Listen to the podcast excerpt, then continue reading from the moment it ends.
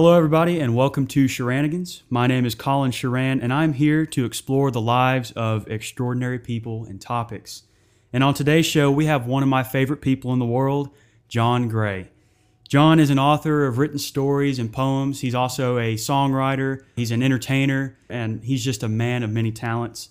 One of the coolest things he's done, in my opinion, he co wrote and co published country music star Ray Price's final album, some music on there called Beauty Is. He also hosts his own TV show called Just Plain Living, and you've done that for over three decades. Is that correct? Close. Close. Close, Okay. yes. And we'll get into that a little bit more. But um, yeah, I'm so glad you're here. So glad we can have this conversation. I've known you for such a long time, but I'm so glad that you can I've be known a guest. you since you were born. That's right. Yeah. yeah. Anyway, I wanted to start with uh, that talent thing. You you are Well, definitely a I man tell of you what, talents. Colin, what I'd like to do first is I'd like to tell your audience how appreciative I am that you've asked me to be part of your podcast. Know, uh, ladies and gentlemen, this this young man is one of the most talented people I've run across in a long time, and he's one of those one of those folks who has a vision and the the courage. It's very difficult to have creative courage when you're young because it usually doesn't pay much. But that's where the superstars come from, the people who who see the light and chase the light and no matter what the cost. And uh, Colin is doing that in many, many ways in his life. And as a creative myself and a promoter of creative people, he's one of my young superheroes. And I'm just very flattered that he's asked me to be part of his journey by being part of this podcast. I really appreciate that. I uh, for those listening, I didn't pay him to say that, so don't don't worry. But um, Creativity usually doesn't pay anything, good point. Good point. But uh, no, I, I just I figured I would ask you to be on the show because you've helped me in my creative process, and I'm very honored that I could have been part of your journey, and now you're a part of mine. That's so, um, but speaking of the creative process, you really have seemed to have been able to do it all. You've uh, pursued many talents, many interests, many passions, and I'm kind of trying to figure out the same thing. So, what is your secret to pursuing many passions and talents while staying focused on other things such as life for general for general sense? Well, uh, uh, I became a, a friend of a gentleman that was one of my mentors uh, by the name of Teddy Bart. And Teddy Bart was one of the people in Nashville. He had the noon show. He uh, he was a musician that came from some uh, up north and moved to Nashville. Great piano player. And when I was young, he used to come around the towns and play and, and sing. Uh, but he was he was more than that. And he in toward the latter part of his life, he was probably the number one uh, call to talk about political things. He was a he was a political analyst and and he was very good at, at doing what he did. Matter of fact, he was so good it took me a long time to figure out whether he was a Democrat or Republican, and I still don't know because he interviewed all those people and and he had to find a way to you know walk the middle and not alienate anybody from either side. And uh, toward the end of his career, he did a blog uh, every every week, and it was about creativity.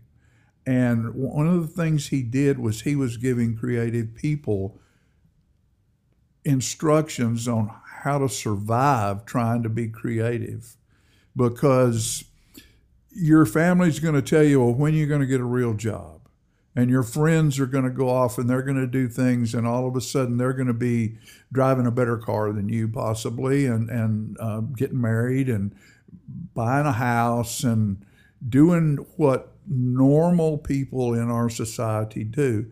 Creatives don't do that. Creatives have make a choice to to follow a dream. And it's very difficult to do because a lot of times when you need to be at work, that's when you also need to be at a casting call or a film festival uh, to to show your your newest product or your newest journey that you're on.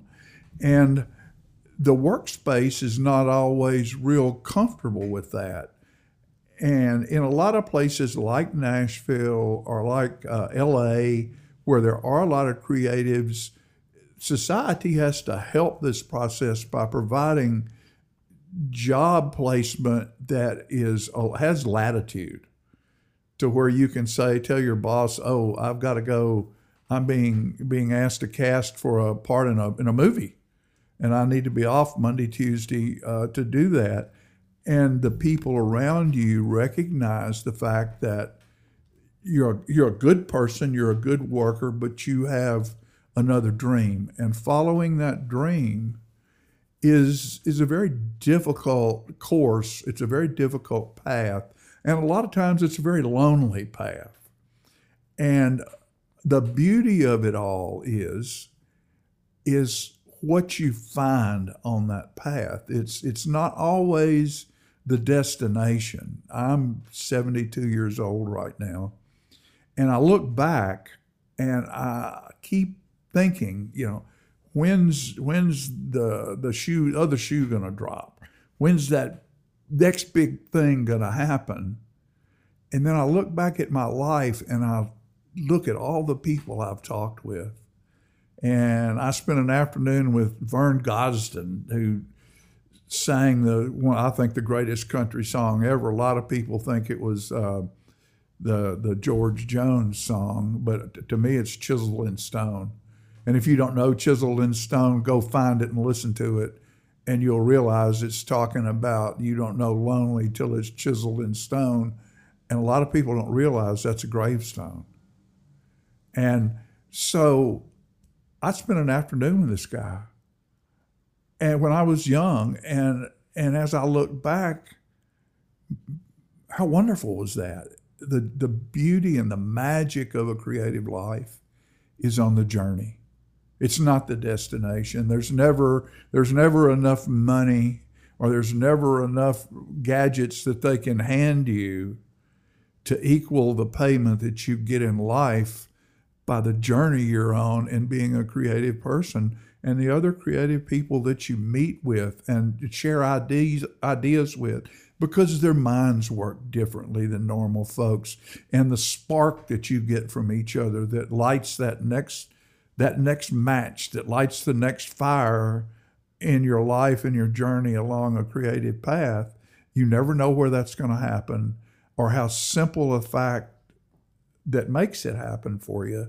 And that's one of the toughest parts of, of leading a creative life is the the nerve and the stay to itness to show up every day and and search for your dream and uh, you're at the beginning of that path. And I just want to let you and other young creative people know that you know we old cats are out there to support you because we've walked the same in the same path. Some to better success than others, but um, you know when I I'm gonna tell, can I tell a little story right now? Is sure, that okay absolutely. with you? Uh, when I found out that I was going to have the title cut on Ray Price's last album, of course, I, I, I, thought this, you know, this can't be true. The song I'd written 20 years before for my wife on our 19th wedding anniversary, and it had been turned down by everybody in Nashville. And uh, matter of fact, they even wrote a song about it called "Rejected" one time. Um, but it's a pretty good song uh, sang it myself to where it sounded like it needed to be rejected, as a matter of fact. Um, I had a friend, oh, still have a friend, he's still a friend, uh, Steve Brewster. And Steve uh, Brewster is from Tullahoma, raised in Tullahoma, and is uh, one of the most dynamic called for drummers in the United States of America.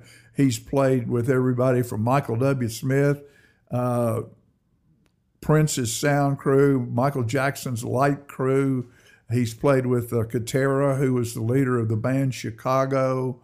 He just got through playing on a on an album with Rory, of Rory and uh, Joey, the, uh, the the lady that died, the country act. and he he's doing a he played on this album, and it was a duet album, and Dolly was on it, and Vince Gill and Trisha Yearwood and uh, uh, Alison Krauss, and Stevie played drums on all of it. He has his own studio. When he found out that I that I had received the honor of being on the Ray Price album, he called me from Nashville and he said, I want to come to Tullahoma and take you to lunch. And I said, Why? And he said, Well, I just hadn't talked to you in a while. And he came down and, and we went to London's and went to, got a burger. And I said, What are you doing here? And he said, I realized that probably nobody in Tullahoma would understand how important that what's happened to you, how important a thing it is. It's not monetarily important. It might be, it might end up, you never know.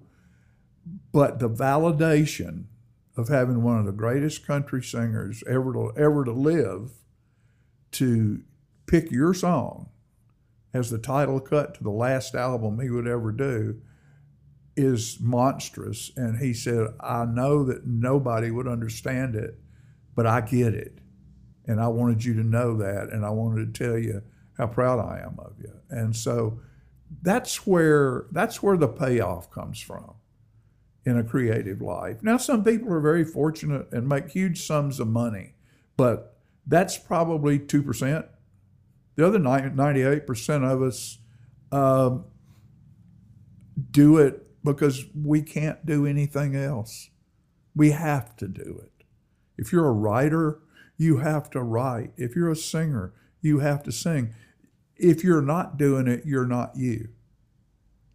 And a lot of times life gets in the way because you do have a family and you do end up with kids and you do end up with a job because you need cars and houses and clothes.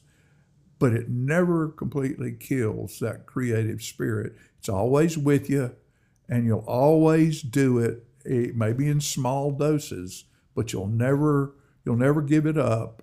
And then at one point, like me, at 70 plus years old, life's not in the way anymore. I get to do what I want to. And I'm doing everything from art to uh, singing to writing, publishing.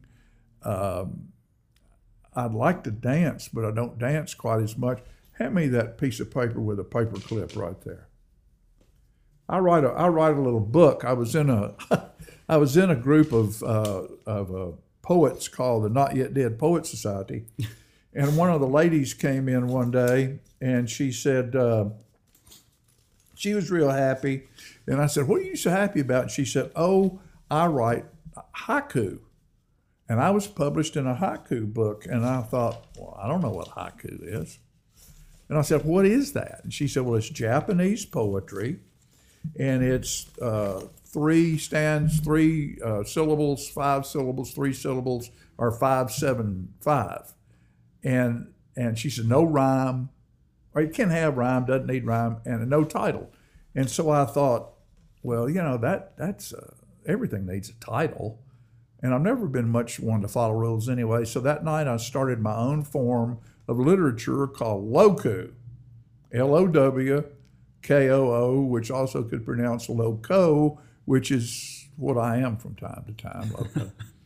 So this is one talking about dancing and talking about things other things that you do. You finished your chores, successful or not, the empty hook book searched, nothing is left. Everything, every canvas holds paint. Each horse is in its stall. You peek around the corner expecting nothing at all, and there waiting impatiently is the quick step. Well, the quick step is a ballroom dance that's done very fast. And I've always looked at it my whole life and I thought, man, I would love to do that. And I never have done it. So now, as I'm working my way through the disciplines of creativity, and I just like I said, well, let's see, I've done the art, I've done the writing, I've done the singing. Well, I'm finished, and I turn back and look around, and there's the quick step back there going, oh no, you're not through yet. Come here, we're gonna do this. Yeah. And so that's the beauty of, of creativity is is having an opportunity to experience all aspects of creative life.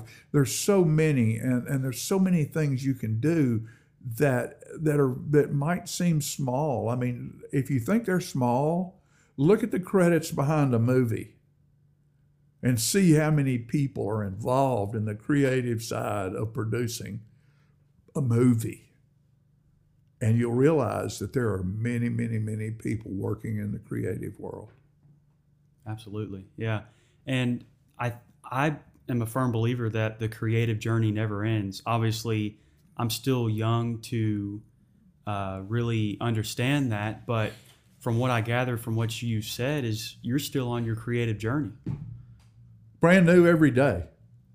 Uh, uh, it's it's sort of like when you write a song or when you find something, that nugget. And one thing I'll tell I'll uh, tell all of you in a creative way that, that live in a creative way, you cannot read too much.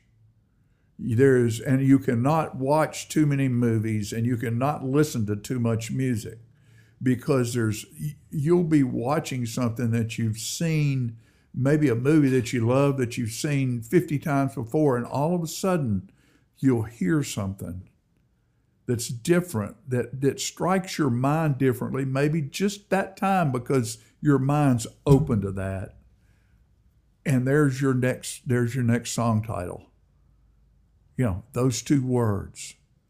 I, I was watching a movie one night and and it was about a uh, you know now people drive cars and they have these car races that it's not about speed it's about getting to this point and that point i forget what you call them and you know you get to that point and you got so many minutes to get to the next little town and you know pick up a flag or get a check or whatever. And they were doing this walk with horses back in the old wild west in black and white movie. And this these guys are all riding as hard as they can ride. Dust is flying everywhere. And uh, they get to the next town and all these cowboys are soaking wet with sweat and dust and stuff and behind them in rides this guy on this white horse, and he looks like he just came out of GQ. You know, he ain't got a drop of sweat on him.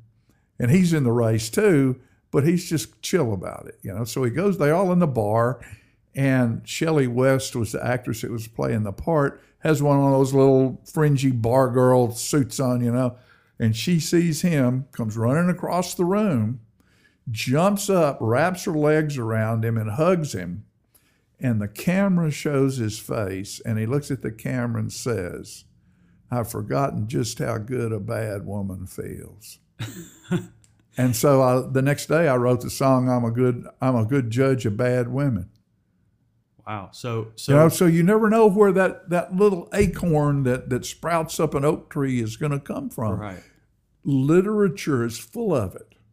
And it, we we everything, every emotion has been written about and talked about for thousands of years. There is no new emotion. There's just new ways of expressing how that emotion affects people.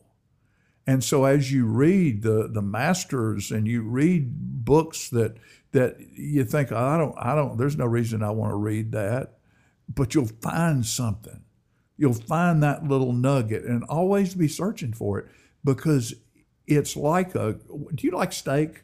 Oh yeah. Love steak. Oh love it. Yeah. Love steak. Isn't a steak dinner a great thing to have? It is.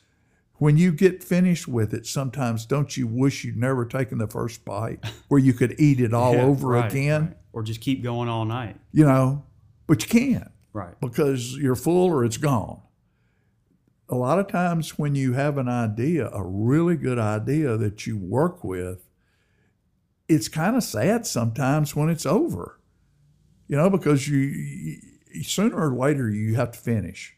Another thing that's, that a lot of creatives have a problem with is turning something loose. Is it good enough? I've known artists to do that who who you, the, the painting's finished is beautiful to everybody else but them, and then they want to go back and start painting on it again. Uh, I'm going to interject real quick with Yeah. that. I think personally, to me, that's because, and there's a million different answers to this, but I, I feel like artists get scared because they're afraid people won't understand them and people won't understand their art. So they get in their head and they kind of think, "Oh, I'm I'm trying to get my audience to understand," when really I'm just trying to understand myself. So, can you add to that? Maybe Yes, I can. what is something that people misunderstand about you and maybe your art? the thing that you've got to do is don't care. Uh, I, this book, this book of mine, this this uh, Low-Koo book, you know, there's stuff in there that people won't understand at all. Because what I did, what I did was the the first morning I woke up and and uh, I've always been very fortunate from the time I was young that the that the space between sleep and wake there's this time in there that's magic to me. And I've always paid attention to what happens there. And most of the time, what happens in there, sometime during my day, I can see that little that little piece of information showing up. And so for the first 30 days, every morning when I wake up, the first thing that came into my mind I'd write this low-koo down and I didn't edit it. You know, a lot of times people uh, people do something and they think it's not good enough and they work on it to the point that they ruin what they did to start off with, which was a free thought. And then all of a sudden, your free thought, which is beautiful and floating like a butterfly in the breeze, when you get through with it, you put wooden wings on it because everything, everybody thinks things need to be made, made out of wood, and you paint it three or four colors because somebody said, "Oh, well, that's the color of the month." And when you're through with it, pleasing everyone else but yourself, this beautiful inspiration of yours doesn't exist anymore. So you can't worry about what they think. They either will or won't like it. It doesn't make any difference. It's what makes you happy. Because there will be people out there who will get it. And the first one I wrote, the first low-koo I wrote was down a thread seldom stretched. A red lipped hummingbird pulled up the socks inside her blue suede shoes. The color purple. Whoopee. Now, you get it? I have to be honest. I I'm Red not sure- lips, one one end of the hummingbird, blue shoes at the bottom. The, the the mix between red and blue are socks that are purple. The color purple. Oh, okay. Whoopi Goldberg was the star and won an Academy Award for the color purple. right.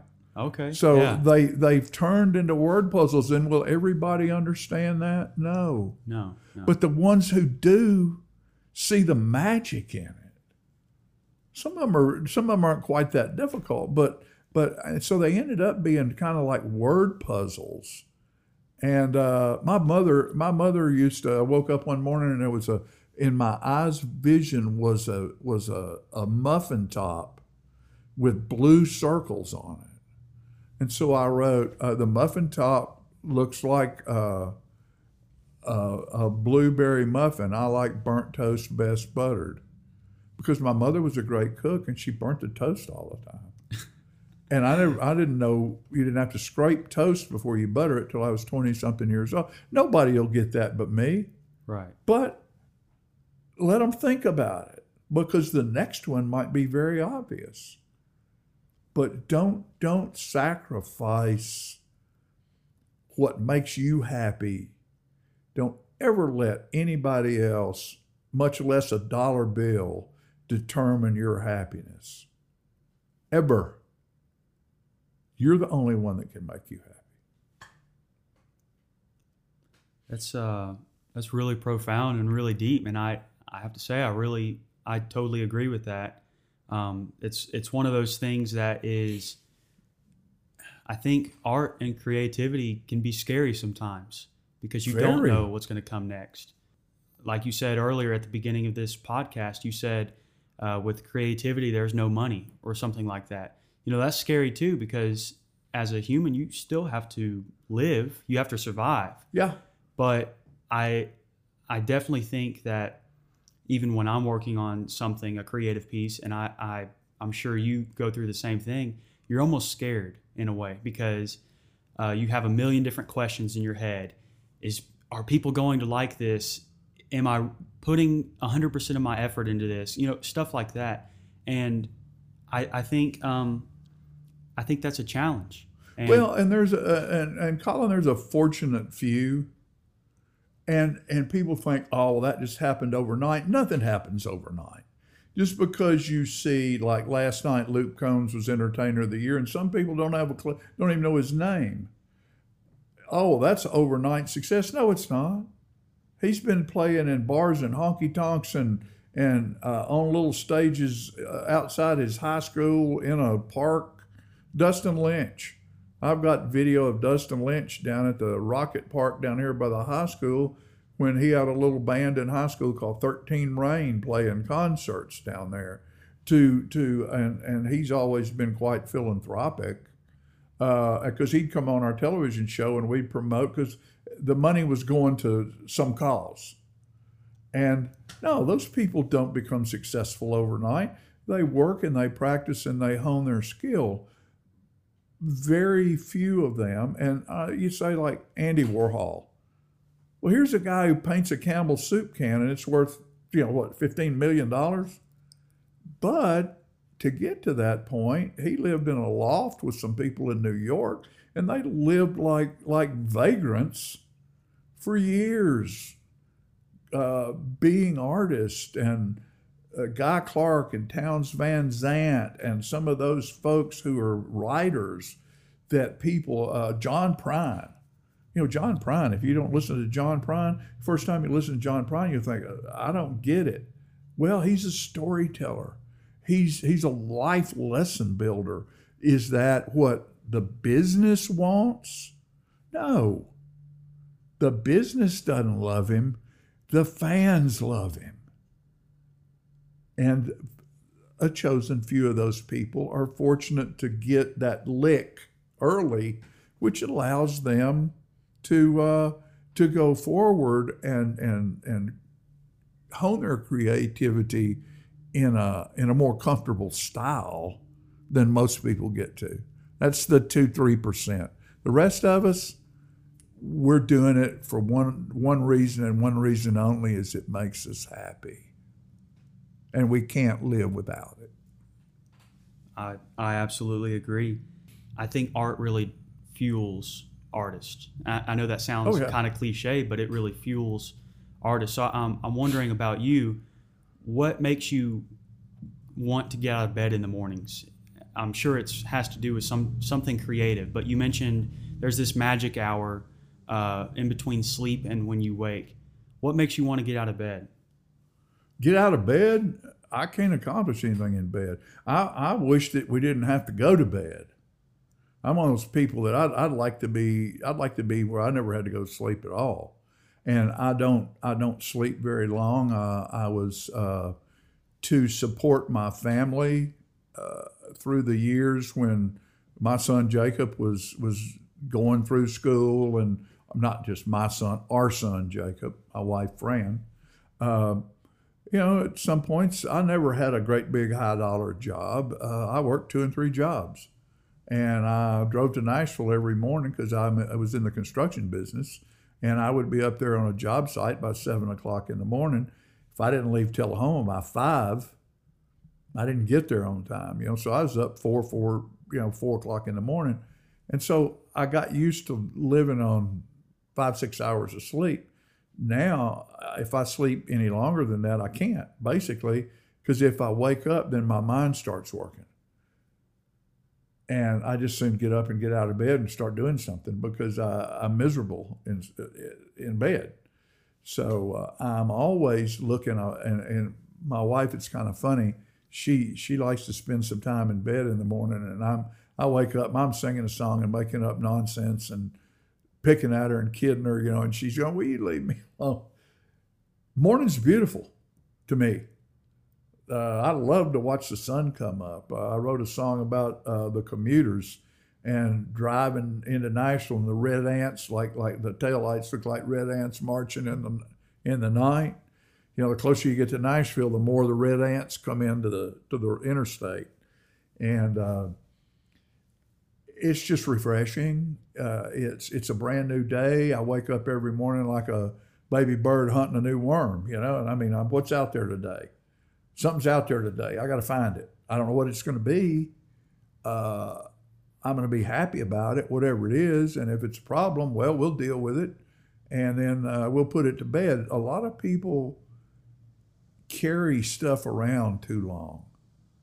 You know, uh, when you do go to sleep, there's no reason not to go to sleep because you're worried about something because you can't do anything about it in the middle of the night. You know, the next morning it's either going to still be there, it's going to be gone.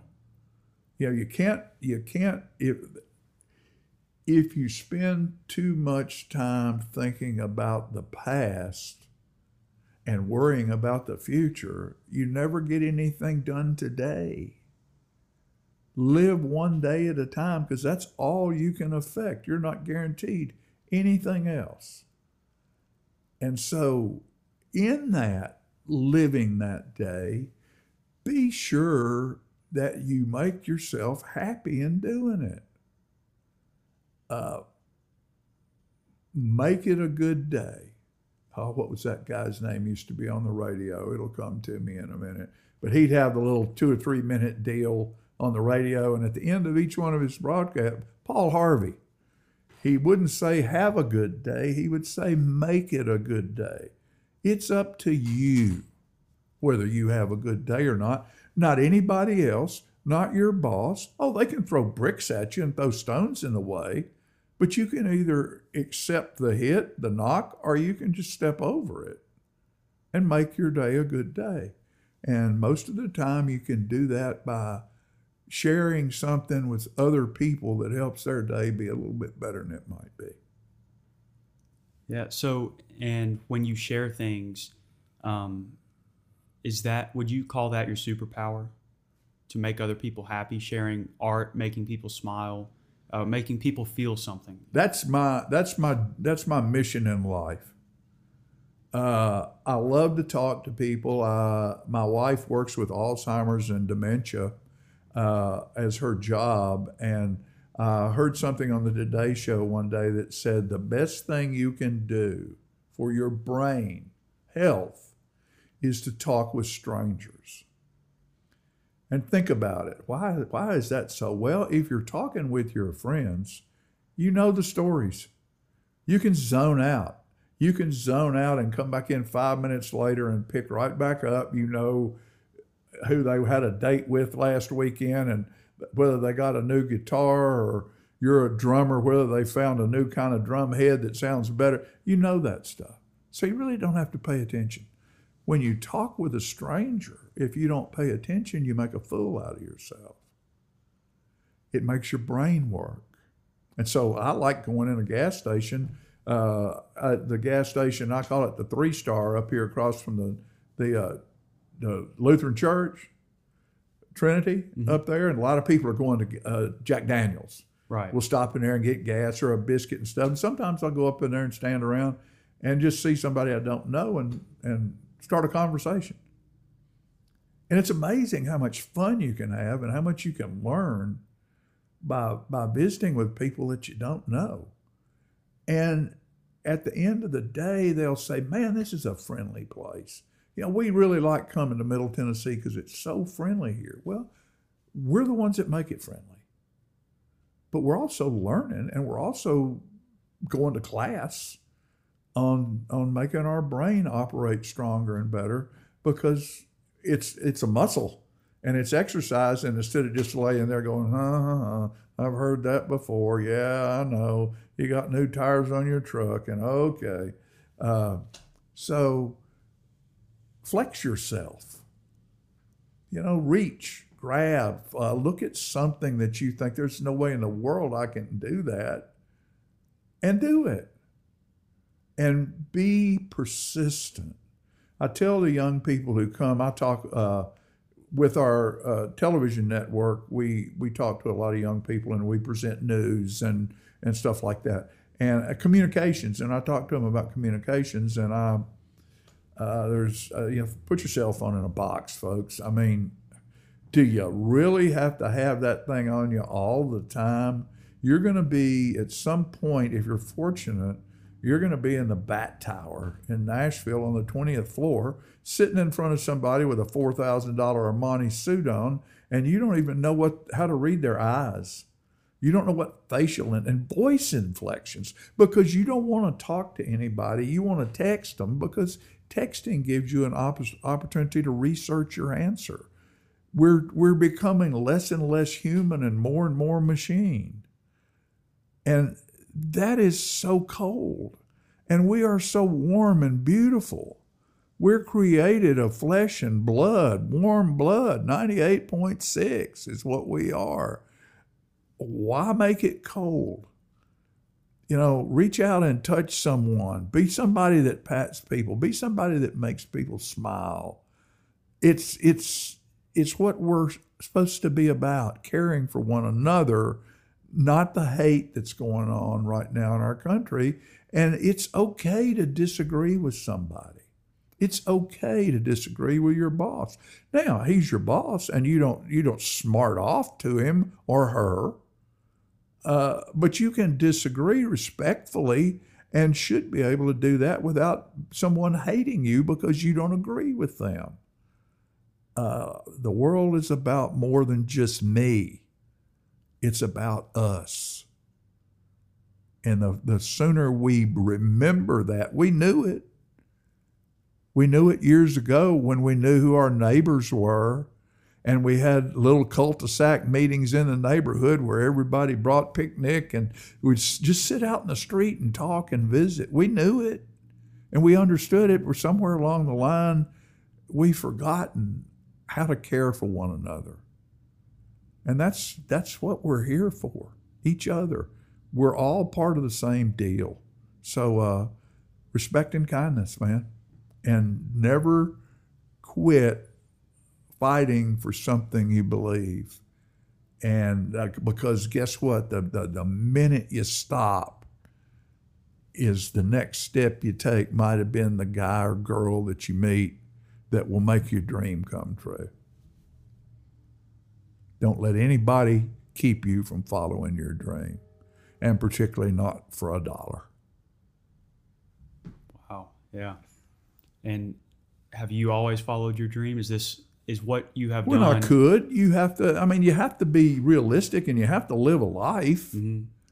But uh, are you I doing re- now what you thought you were, were going to do when you were a kid? am I doing now what I thought I would do when I was a kid? Uh, I wrote my first song when I was 12. And did I have a clue about that? No. Uh, I know I enjoyed doing it.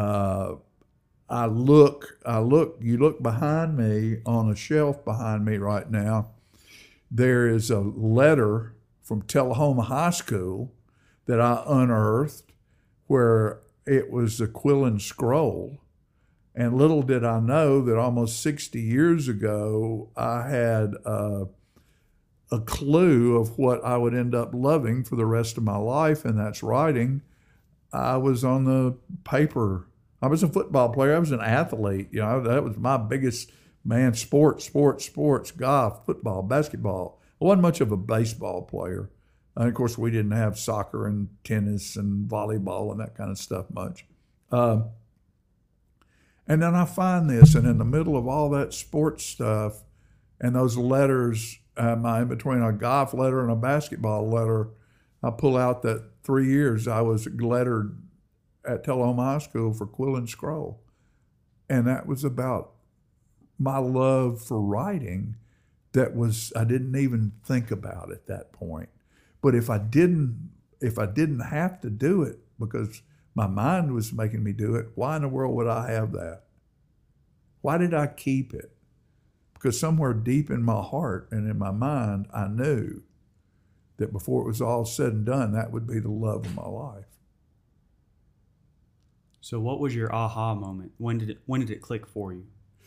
I don't know if I if I ever uh, I don't know. I've just always sort of been crazy clown. I mean, like I say, I, I'm a poet. I'm a storyteller.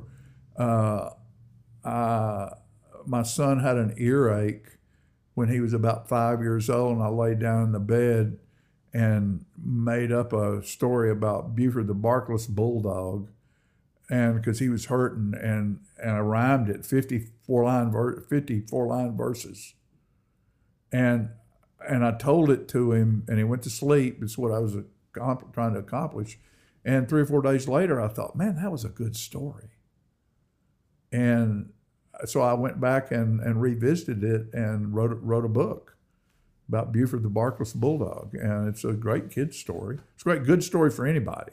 My stories and and stuff are usually pretty odd in that in that I'm always protective of the underdog. Uh, I'm always protective of the kid who who gets roughed up a little bit. Uh, uh, Buford can't bark, and at the end of the story, he's the only one of his family that couldn't bark, and he's the biggest of them all. And at the end of the story, he was the hero, not in spite of the fact that he couldn't bark, but because of the fact that he couldn't bark. Because the the mountain lion couldn't hear him barking as he was coming after him, and he the mountain lion says dogs always give themselves away. They bark and make all kinds of noise. Buford could open his mouth and try to bark, nothing came out. So it wasn't in spite of an infirmary that it, he was a hero, but because of an infirmary that he ended up being a hero. I love those kind of twists and stuff in, in what I write, and I'm always protective of, of those the underdog. Uh, I write. Fran Fran likes me to tell her stories, and I so I'll just I'll say something like if I could say to you right now, give me give me something, anything, and I can take go. You want to try that? And, and it will it be will it be pretty? Sometimes it is, sometimes it isn't. Uh, but she'll say, "Tell me a story," and I, uh, you know, all of a sudden I'll think about a chipmunk out in the yard, and so it's Charlie the chipmunk. We have uh, two two moles that live under the cedar tree called Freddie and Fontaine, you know, and I tell stories about Freddie and Fontaine and, and different. Uncle Remus, one of the first movies I saw was The Song of the South. And I took Claudia Copeland, who was my girlfriend at, we were either four and a half or five. We went to we went to the Marshall Theater and saw Song of the South and Uncle Remus telling the stories about Br'er Rabbit and all that. And that stuff to me was just, it was real. It is real. You know, those little animals, they have some way of talking with each other, and I just love to be able to understand. I use animals a lot because I like animals. My dad told me one time if you want to learn how to live, pay attention to animals and small children, and you'll live a happy life and he was a military uh, military guy, World War II bomber pilot, but he paid attention to animals and small children. Well, I actually I want to test your uh, I want to test your ability real quick. I'm going to give you an I- animal. Boy, I have put myself in a position. Yeah, yeah. Uh, open invitation, but um, I want to give you an animal, All right. and I'm going to give you like a minute, two minutes, and I want you to just tell a story about that animal. All right. All right. My favorite animal in the world, and I want you to tell a story about this animal. It's a ring-tailed lemur. Uh, what? A ring-tailed lemur. It's a monkey. It's got a long tail, beautiful eyes. It's Ringtail lemur. lemur. Okay. Yeah. Okay. Okay. Um, where do they live? I think South in, America? uh, Madagascar area. That Madagascar. so Oh, Yeah. okay. You know, it was a it was a Monday morning. It was early, and Marco had found his way out of the out of the woods and was coming to, toward town. And Marco was a was a strange young monkey. He he loved to watch people as much as people love to watch animals. So Marco would come to town and climb up in a tree next to the houses, and it was amazing how much he had learned from the people. And he was he was taken by their clothes that they would wear. And in Madagascar, you know, the some of the spice trade and the the, the cloth trade came through there and the dyes and the different thing they use in the silks. And he would take little scraps and he would take them back. If there was a scrap fell off of a wagon, he would take them back to his to his tree at night, and he would take needles uh, off of the tree or pine or whatever it is, pieces of bark, and he'd sew these little scraps together. And he had a beautiful vest that was almost like Dolly Parton's coat of many colors that he wore, and he had a little hat that he'd made. And, and some silk shoes that he would wear. So he was probably the coolest dressed lemur in Madagascar. And his his one thing that he that he watched for was uh, Margaret, because Margaret had grown up in a grove next to him, and one day she disappeared. And he didn't understand what happened to Margaret until he went to town and he was looking in past uh, curtains were flowing out of one of the high windows in one of the buildings and and they were they were silk and they were a tan. So it was really hard to tell because they were almost just the same color of the building. And all of a sudden the wind would catch them and they would flow. And one day he was looking and he was he was feeling the breeze blow across his face and looking at the building and he was in the shade and he'd just gotten through eating some nuts that he had found that had fallen off of a wagon you know he was quite the little uh, pickpocket marco was but he would also pick out of bags on carts as the as the tradespeople were coming through to sell their trades at the square and so he had some nuts and he had just gotten through dining on them. And he looked over and he caught the curtains blowing.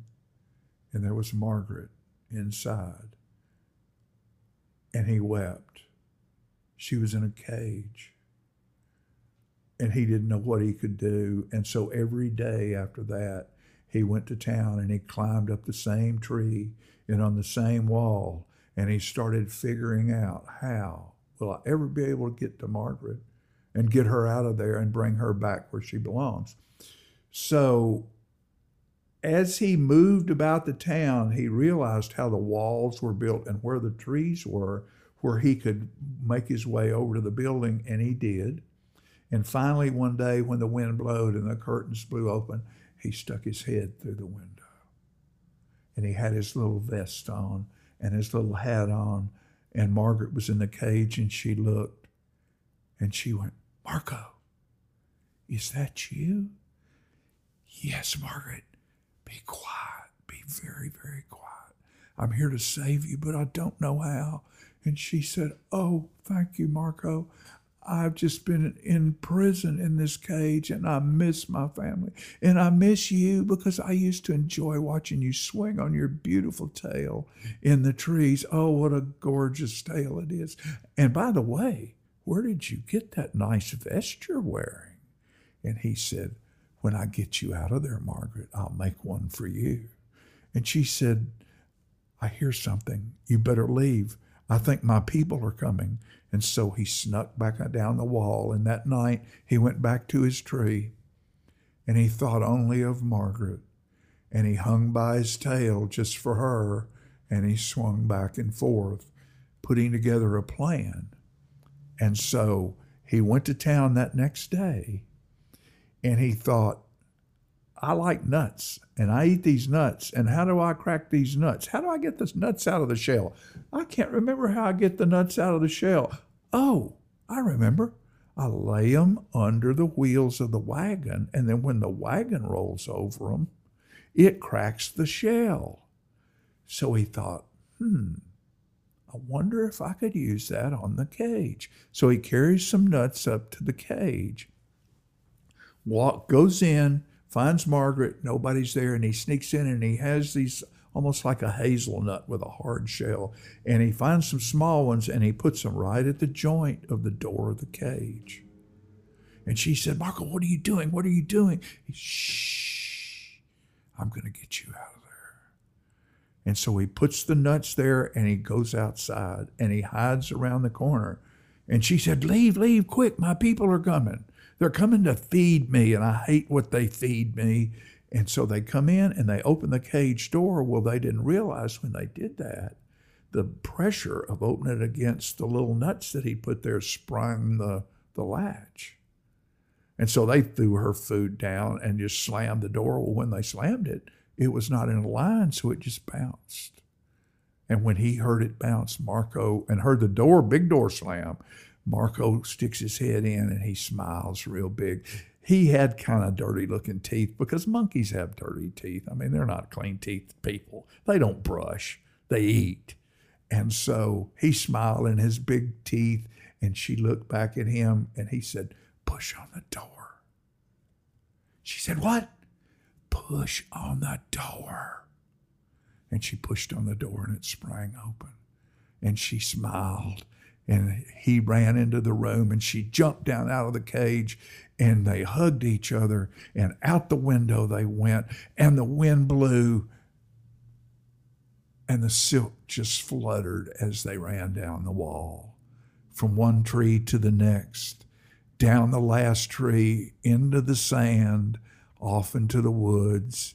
And that night, Marco and Margaret swang together, tails in the same tree, rocking back and forth in the breeze.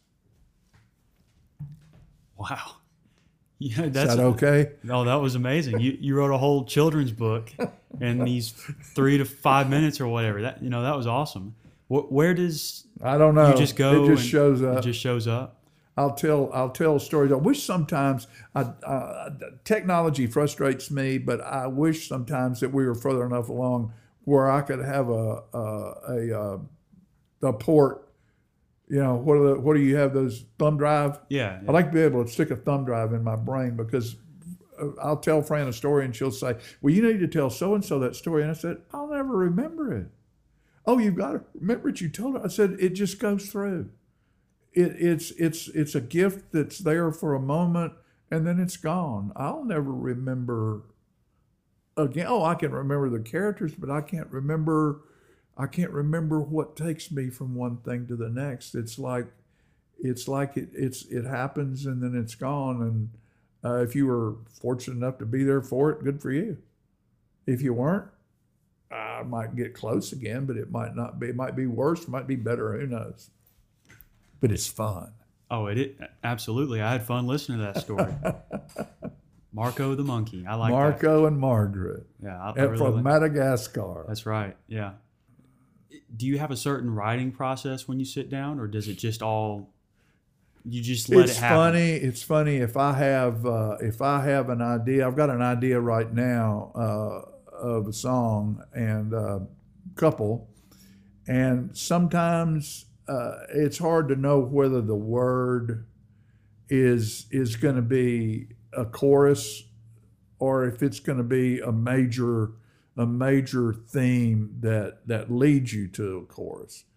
Uh, some people write music and then write uh, music writers. A lot of them can't write the lyrics. You know, I've got some lyrics that I've taken to some friends and and and say, hey, I need I need uh, Elton John. I'm Bernie Taupin. I need Elton John. Put me some music to this. Well, no, we usually write the music first, then write the words. Well, I'm a lyricist.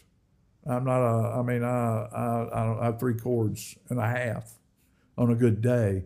Uh, so, you know, I write lyrically. Uh, most anything that I write, even in poetry or lyrically, can be can be blues, jazz, country, whatever, because it's melodic.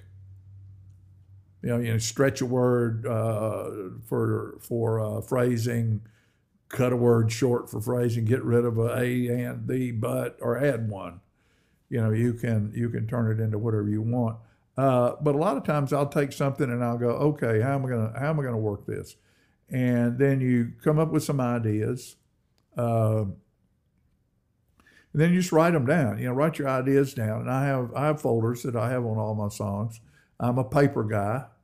One of these days, when the computers all go away, uh, I'll still have all my stuff. It's in filing cabinets. And uh, you know, people say, "Are you worried about your your copyrights and stuff like that. And I said, you know, most real writers, the ones that are real writers, they don't want to steal anything from anybody else. They want to write their own stuff. You know, and if somebody says, "Oh, I wrote that," well, I've, I've got my lunch bag over here dated, where I first wrote that. You know, wrote that down in 1987, uh, outside of outside of a store in Winchester, eating a bologna sandwich, dated and signed. Where's yours? Show me yours. You know, show me your lunch sack. Show me show me where you started creating this thing, and tell me you did it before I did. You know I would. I don't think I'd worry with argue with anybody about it or not. Anyway, it's not. It, all that's about money, and that's not that's not the end game. It's it's satisfaction's the end game, and and creativity and smile to hear you just watching your eyes when I told that story was that's pay that's all the payment I'll ever need for that story.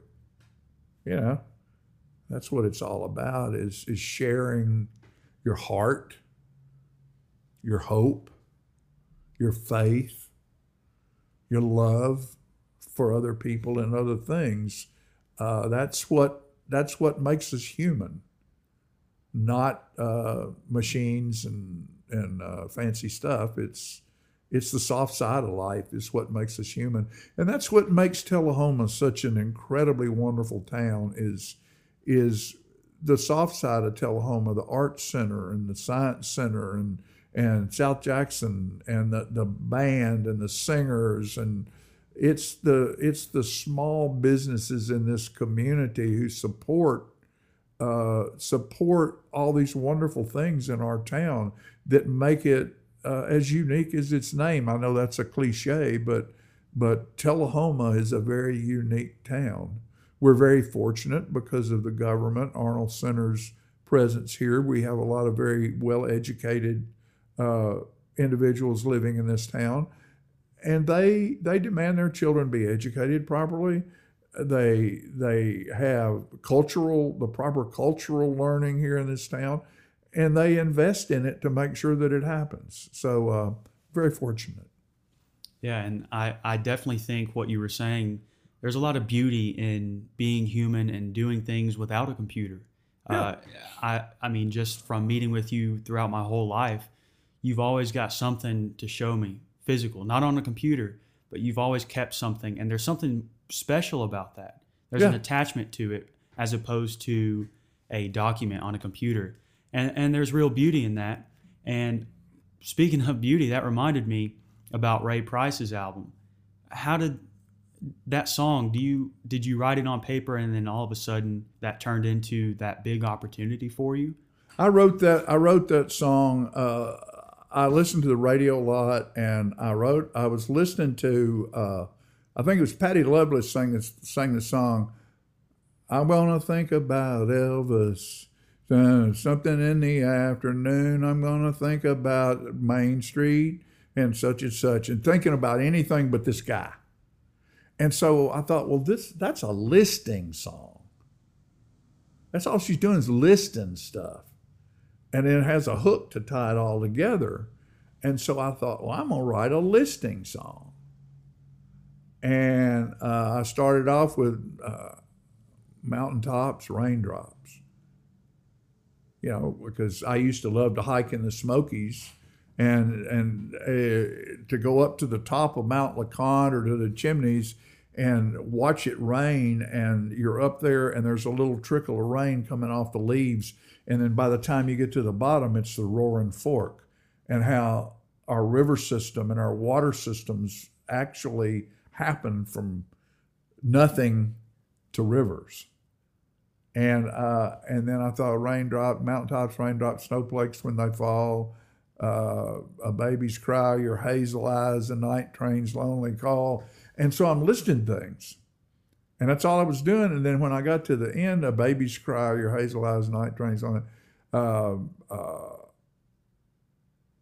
lightning strikes, my wild horses running free. And I'm thinking, okay, all of those things are love hate things, mountaintops.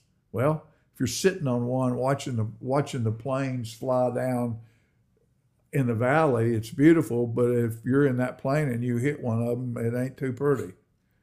Raindrops, raindrops beating on a window pane when you're laying in bed on a Saturday morning, wanting that when you're young and laying in bed and want that 30 more minutes sleep and you're listening, that's beautiful. But when they become a hurricane or a flood, it ain't so pretty. A baby's cry when your baby gets spanked the first time in the hospital when they're born and you hear them cry, it's the most wonderful sound in the world. But when you're on a six hour flight in an airplane and there's one behind you raising Cain, it's not too good. So all of these things are mixed. So it comes to me, uh, beauty lies in the eyes of the beholder. You know, you can love this stuff, you can hate this stuff. It depends on how you're looking at it. And I hold beauty every time I hold you. And that's how that whole song started, is as a listing song because Patty Loveless was singing about Elvis and it ended up 20 years later being the title cut to Ray Price's final album. Do you You just never know. You never know the path that stuff's going to go on. right. Do you mind singing a verse or two from it? Huh? Oh no, I, I'm, No? I'm not. I'm not. I'm not going to do that. No. I, I enjoy. Uh, Beauty lies in the eyes of the beholder, and I hold beauty every time I hold you. With a love that only grows as it grows older, and the beauty of it all is forever. You'll be holding me too. Fine lines have traced sweet memories lightly on your face, and I don't care if your hair's not always right in place. I can see forever when I look into your eyes, and sometimes things that can't be seen is where real beauty lies. And that's it. Beauty lies in the eyes of the beholder. And Vince Gill sings harmony with him on that song, and it was done at Ocean Way with a with a 24 piece orchestra that uh, that Bergen White, who is the biggest string arranger in Nashville, did did the did the music. It was a it's an incredible album, and uh, uh, Stephen Foster. I'm on a Stephen Foster. One of his songs is on that album. So I mean, Stephen Foster. I'm on an album with Stephen Foster? Really?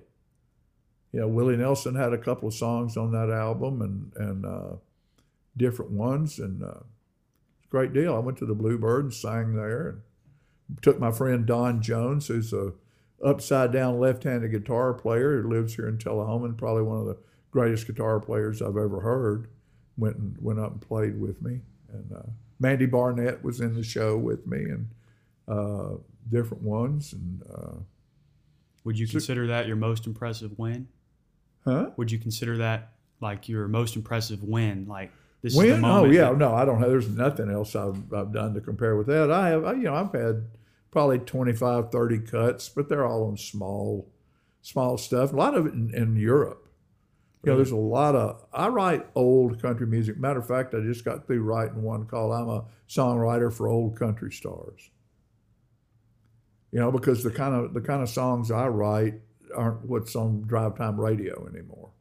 Uh, the drive time country music's more rappy. Uh, Pop. We're not telling stories anymore. Right. Talking about Yeah. trucks and Yeah, yeah, and yeah, beer. yeah. My truck. It's not. It's not about. It's not. And, and I'm a storyteller. John Prine was a storyteller. Guy Clark, always trust your cape. Uh, Townes Van Zandt, Kris Kristofferson, storytellers. We don't. We don't storytelling. We've gotten away from storytelling.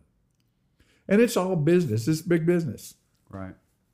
and you know they they are not going to let i'm a i'm outsider you know you're outside you're the outsider you're inside artists didn't used to write george george strait i don't think ever wrote a song frank sinatra never wrote a song tony bennett never wrote a song songwriters wrote songs marvin hamlisch and and those people like that wrote songs well artists figured out that there's money in it so now artists write songs because they want that money.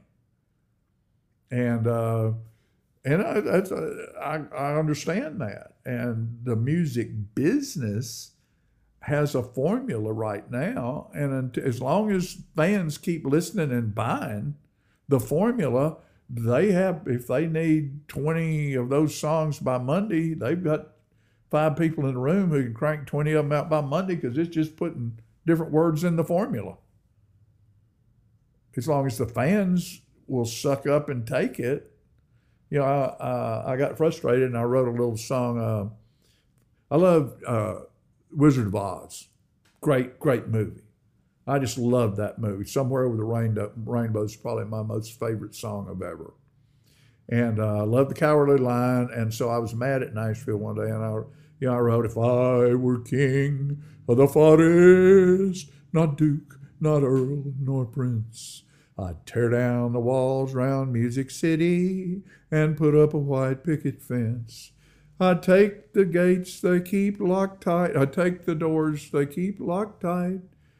Turn 'em to gates that swing open both ways so anyone could walk right in and have a place to play. I know it's called the music business, but business can be so cold. The fans take what they are given, but they still search for the soul of the melodies wrapped around life where stories are still told. Camo clad, they search for the heart while the man still hunts for more gold. If I were king of the forest, not duke, not earl, nor prince, I'd howl, I'd croon. Let's see, I'd howl, I'd croon. I'd yodel, I'd croon, I'd howl at the moon. And happy to have the chance to share the tales I've learned on life's trails. Hold every eye in the room with melodies good and lyrics understood and folks that can't happen too soon. Wow. Yeah. I love so a story, tell a story. You I know, love the, it, the fans are out here wanting stories, and the business is, you know, they're camo camo clad. They search for the heart, while Yeah. the man still hunts for more gold. And that, I think that's spot on. That's spot on, man. Unfortunately, I think it Yeah. should be the other way around, but um, Not as long as we keep listening to what the, the, the you know the crap that they feed you. yeah. And I'm and, and you know I'm looking at it through old eyes. hmm You're young. Uh, I, I know it was said to me one time that Socrates, you know who Socrates was, said, "You know these damn youth are going to be the ruination of this world." what was that? About five thousand years Right. ago. Yeah. Well, it seems like there's youth every day. So, so he, maybe he was right, actually. Yeah, it might be. Might Uh, be. but um, no, to kind of wrap this episode up on the topic of storytelling, I remember going on your show, Just Plain Living, one day, Yeah. which I was honored to be on your show, by the way, twice Well, at this point. You now. honored me by being there. You're you're a, you're an un, unbelievably talented young man. Well, thank you. And and being on that show the first time, one of my greatest honors is signing your guitar. First of all, uh, your acoustic guitar you have guest sign. That was one of my Yeah. first honors. But another honor that um, I, I'm not sure if you know that it was actually an honor, but you you signed and gave me one of your poems you wrote, and I absolutely love that poem. It's called "A Wolf Is at the Door." Yeah. and uh, if you have it, I want you to I want you to read it for the audience, and we we can end it with that poem because I absolutely love that poem, and I think about it a lot actually, and I still have it. You signed it and, and dated it. Well, you know, when I do that, and I don't know, I don't know. I, sometimes I do it, and I think, hey, you know, that, those all end up in the garbage somewhere. But uh, this, I, I did a, a wrote a lot of stuff, as most writers did during the Corona, and I call them all of my Corona collection. And I remember when the, the the virus was first getting started, and a lot of folks were stranded. You know, and, and you're on an aircraft, or you're on a tour ship, or you're somewhere out of the country, and you can't get back home. And so uh, this is what I wrote. An Afghan I met asked the bartender Ed for another ale. The Russian Rasta passed out in her vodka. She's going to feel like hell. The Greek greets a giddy girl as she glances as she graces his glance with a grin. The Spaniard savors his sausage soup and a, st- a stein of studs, while Paul from Peru hoists a few pints with his buds. The rabbi roars, bartender one more round for us all, even that frisky fat friar by the fire down the hall. The Scot blows his pipes for the loss of his wife to an Irish prick named Phil, as the innkeeper searches for a Frenchman who skipped out on his bill. The British cat is having a chat with a Swede slurping stew as some Muslims mingle modestly with curry scented smiles. The road outside the tavern is empty for miles and miles. Americans, Germans, Japanese, and many more that roam found this safe sanctuary when they couldn't go back home. A crazy cluster of characters like I've never seen before. It's funny how we can all get along when a wolf is at the door. I love the poem.